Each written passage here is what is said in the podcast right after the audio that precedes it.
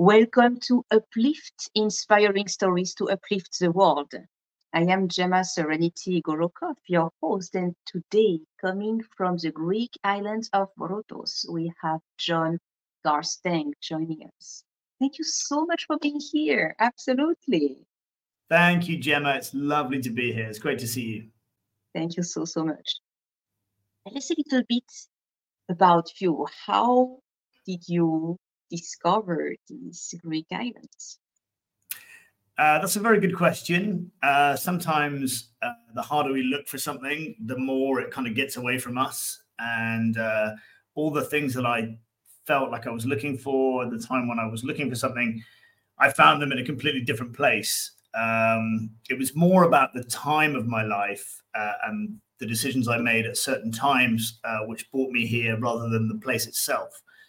Um, I came to visit my cousin, who is a windsurfing instructor, kite surfing instructor, a man of the world, when I was having a bit of an existential crisis uh, in my mid 30s. And that's when I uh, made the decision when I was visiting here and I had some headspace, some time to reflect. That's when I decided to uh, leave my life behind in London. Uh, and um, as I kind of made the decision on that Greek island, I thought, well, let's start the new journey here.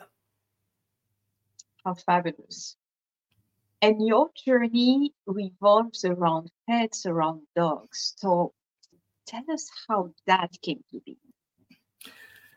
Yeah, well, uh, like a lot of people who are involved in the animal world, it, it, it was a passion that started from a young age uh, growing up around animals, working in a in a, in a riding school uh, when I was in my teens in Austria, in the Tyrol, not too far away from Switzerland, where you're from, uh, and uh, just discovering an aptitude uh, with the animals, um, a, a, natural ability to communicate with them. Um, and I also like the, the people that were attracted to working with animals as well. I like their uh, honesty and their simplicity, their passion, um, and you know it, it, also goes hand in hand with being outdoors and enjoying nature generally. So um, after I finished my degree. Training and studying theatre in London, and then I was playing in a rock band uh, in uh, in London. Um, obviously the the natural progression from acting to rock musician to working with animals is you know the classic uh, no i'm joking of course but like i don't know it, it was uh it felt like the rock, the right thing to do at the time. Uh, I, I ran into it i bumped into a guy he was looking for someone i was looking for a change in my life. This was uh, beginning of my 20s and he offered me the job on the spot on the pavement right there. He said i need someone to help with me with my dogs uh, and I was like, okay, let's give it a try. And I just fell in love with the work immediately. And it led to research and passion and reading books and studying, talking to any expert I knew. And uh, it's led me uh, to where I am right now. Wow. That's amazing. So, um, can you share an inspiring story that you experienced with dogs? Uh, yeah, absolutely. Um, so once I'd started and I felt like I was getting a handle on things, um, what I found is is the the real aptitude and the skill I had with dogs wasn't with the actual dogs; it was with their relationship with the people that were in their life.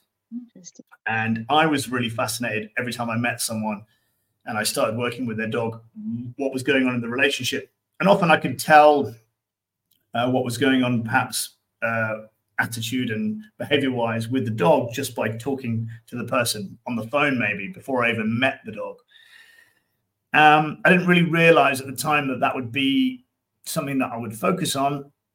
Uh, and one of the uh, good friends of mine who I went to university with, who worked in kind of biology and zoology, she had recently started working in an elephant orphanage in Zambia, southern Africa, um, taking uh, baby elephants that had been uh, orphaned because of the parents being uh, poached and left to die.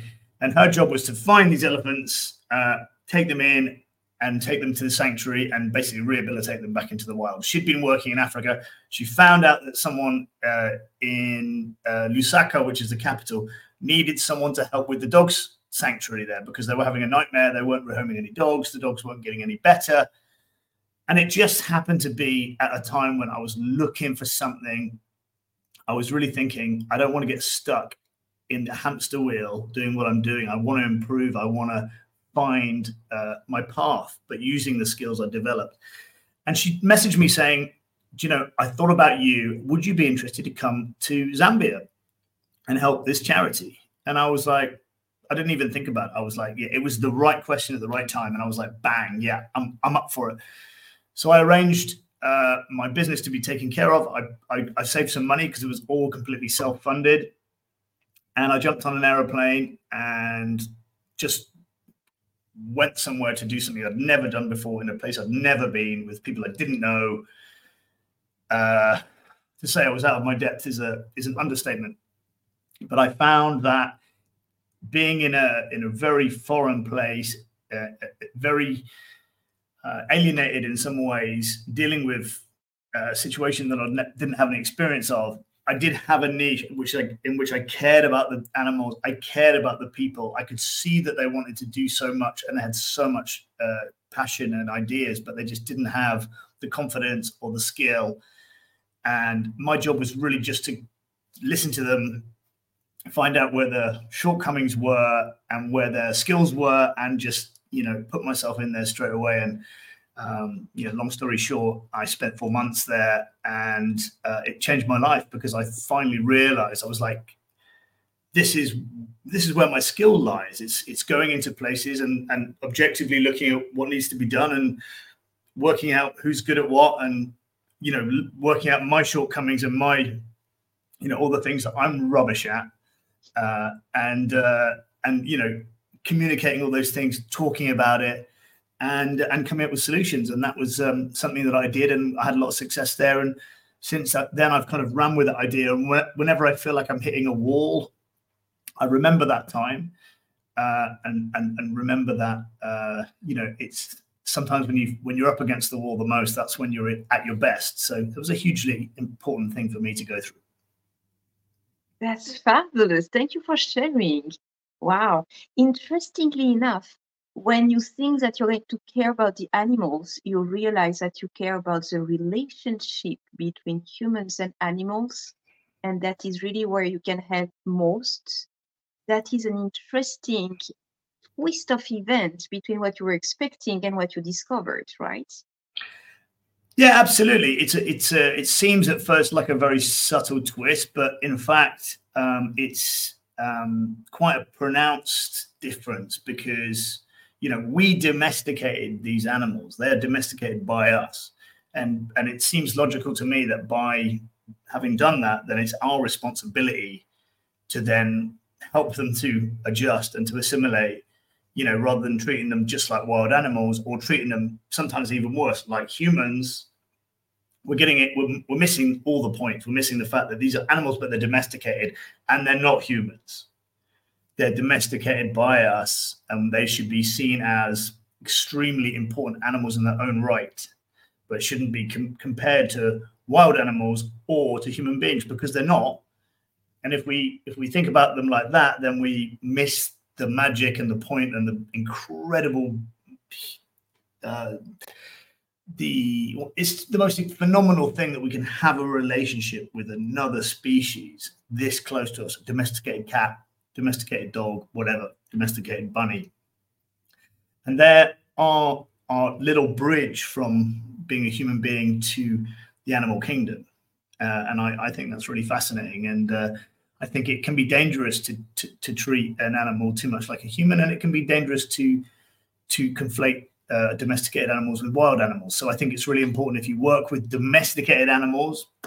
And obviously, when I was in Africa, I had this beautiful uh, example always of the wild and the not wild, and um, it really helped me to make that that differentiation. And a lot of people, I think, don't think about things like that, and that can be very confusing for a domesticated animal. I think so. I, I'm really trying to, in my work, help people to enjoy the fact that um, we have a specific relationship with domesticated animals, and we should see them for the magical thing that they are.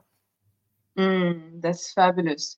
So this is so how now with all that knowledge, with then having discovered this um, island uh, island in Greece, how did you come up with Positive Pet Academy? Um, well, having been to um, worked in quite a few different places, I've always been really lucky because I'd been well received wherever I'd been, and that kind of given me a little bit of overconfidence uh, and made me a little bit cocky, uh, and I kind of felt like I couldn't lose, uh, which can be, as we all know, a, a, a, wonderful thing, but it can also be your banana skin, you know.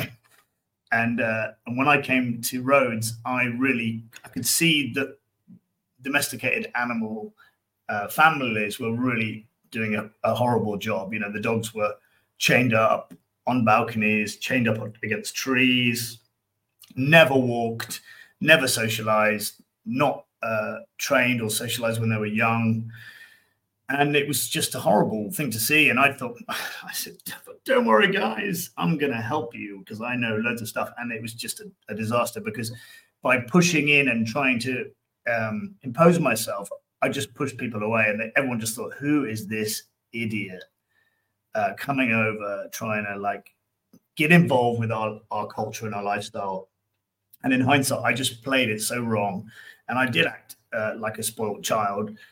Mm-hmm. And um, and the really big lesson for me out of this was um, when you mess up that badly, that is the period for growth. It's like because I I didn't know what to do for a year or so. I wasn't getting any traction, and the only people that were really treating me seriously were vets who were like, "Oh, we, we've heard of positive training methods. We've heard of positive reinforcement, force-free methods. We think that's the way forward." But it wasn't getting any traction with the local people because they were just doing the same thing they've always done, which is sending dogs away to guys for three months and you know, just stuff that isn't working really. And uh, so I decided rather than trying to um, operate on the level of dealing with adults, um, I was going to try and build an education program or at least write a little book, which I thought would help people to uh, at least start or think about things in the right way. And so that's exactly what I did. And uh, just through some serendipity and being in the right place at the, at the right time, uh, the book has found its way into the uh, the education system. And uh, what is that book called? What is the name of the book? Uh, it's called uh, A Dog's Life with You. So it's uh, it's a book which is a, a little bit about uh, the things I was talking about earlier. So the domestication of animals, how important it's our responsibility to care for them, um, and the the focus then is about teaching children soft skills. So the skills like empathy, problem solving, conflict resolution, uh, understanding, patience, consistency, all these kind of uh, slightly more abstract soft skills, which aren't generally taught in schools, especially not in countries like this in this part of the world. Anyway, I think they're becoming it's becoming more popular in, in countries like Scandinavia and things like that. Um, and it's about looking at these situations through the lens of uh, having an animal in your life. Like my animal needs to be looked after. Is it in pain? Is it thirsty? Is it getting enough exercise? uh, am I playing the, the correct role in this in this relationship? And if I am not, then I need to ask myself why I, have taken this animal into my life in the first place, mm. and to take responsibility for uh, for that, and, and and to do it in a soft and, and friendly and kind way. You know, there's no judgment here. I just want people to think about uh, families to think about what's the purpose of having an animal in their life and, and, and not just doing it because they feel like it's the cultural thing to do. Mm-hmm. I heard a lot of stories uh, that led people to adopt or rescue an animal for companionship. And I noticed as well that some animals can have very surprising interspecies friendship and companionship. What is the most amazing connection or friendship that you saw between a dog and another species that's human? Well, you know, if you work in stables a lot and you work in animal sanctuaries a lot, um, you know, you find it's very similar with, with people. You know, people aren't pigeonholed if they're not pigeonholed all the time from when they're young. And it's our job with our children to do that, I think, to to try and open their mind away from the compartmentalization of things. Then you find that it's much easier to make friends with someone from a different uh, race, religion, creed, or I mean, the whole idea that we can't make relationships with people because they have different ideas is completely bonkers. And it seems to be it's something that I really can't get my head around. Um, and I, that there is no reason, like people think because of cartoons that dogs don't like cats, but in reality, a lot of the time, if a cat moves and runs, if a cat stands still, you'll generally find that a dog doesn't do anything. They just they just kind of square off against each other. If I run as fast as I can across a room and there's a load of dogs that I don't know, they'll probably chase me because it's a uh, it's an instinct. And uh, it's not to say that there aren't uh, some dogs that don't like cats, and a lot of it's down to uh, experiences and the way that we act when uh, when we have a dog and there's cats around. There's a million different things it could be, but I've seen uh, dogs and cats sleeping together. One of the dogs I have, when it was having puppies, it, now it would chase a cat quite happily, but back in the t- in the day in the farm, it was sleeping in beds full of cats, sleeping next to uh, horses and donkeys in the stables, and um, there isn't a period of time when the animal sickness there's anything weird about that. And, and, i think that's the beautiful thing about children as well. They're hanging around with different types of kids from different types of places and they don't care about what football team they support or uh, what church their parents go to you know it's just uh, it's in its purest form and i think and domesticated animals are like that there's a great video i saw online of a woman who rescued a kitten who turned out to, to be a, a, a big black cat uh, and uh, there's some beautiful footage of the animal growing up with with the Rottweiler, and the Rottweiler's cleaning it, and then the, the cat gets bigger and bigger than the dog, and they just play. And you know, uh, every time that you work in a place where there there is wild animals, you understand why wild animals uh, want to stay away from humans. Of course, they do. You would if you'd been through what they've been through, the trauma that's handed down through the generations. So if you can ever f- film a, a, form a bond with an animal, especially if it's wild, then it should be cherished. But one of the reasons why I love working with animals generally, domesticated, is, is it's a little glimpse into interspecies symbiosis. That was beautiful. Thank you for sharing. I mean, it's so precious to to take the time to admire our differences and to actually build relationships based on our interspecies differences and learning to discover a completely different perspective. But at the end of the day, we are all looking for the same thing shelter, love, safety, food, reproduction, everything. Yeah. We, we are all looking for that same base, regardless of species.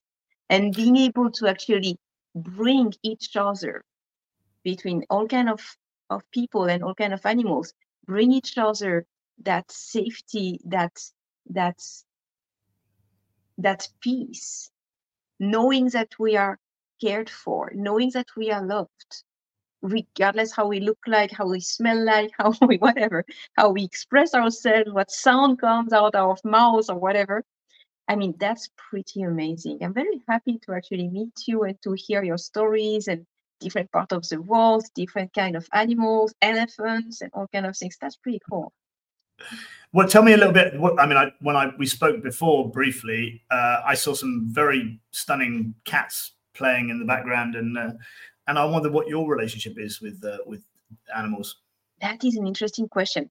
We are in the cat rescue um, industry, and not industry. I would say passion. It's our passion to rescue cats and to give them a good life in a sanctuary um, in a sanctuary environment and create what we have discovered it is known that dogs can be service animals and can be healers in their own ways but it's not so it's not so much known how cats can also perceive your pain and come on your body where it hurts, purr, bring their warmth, and make you feel better.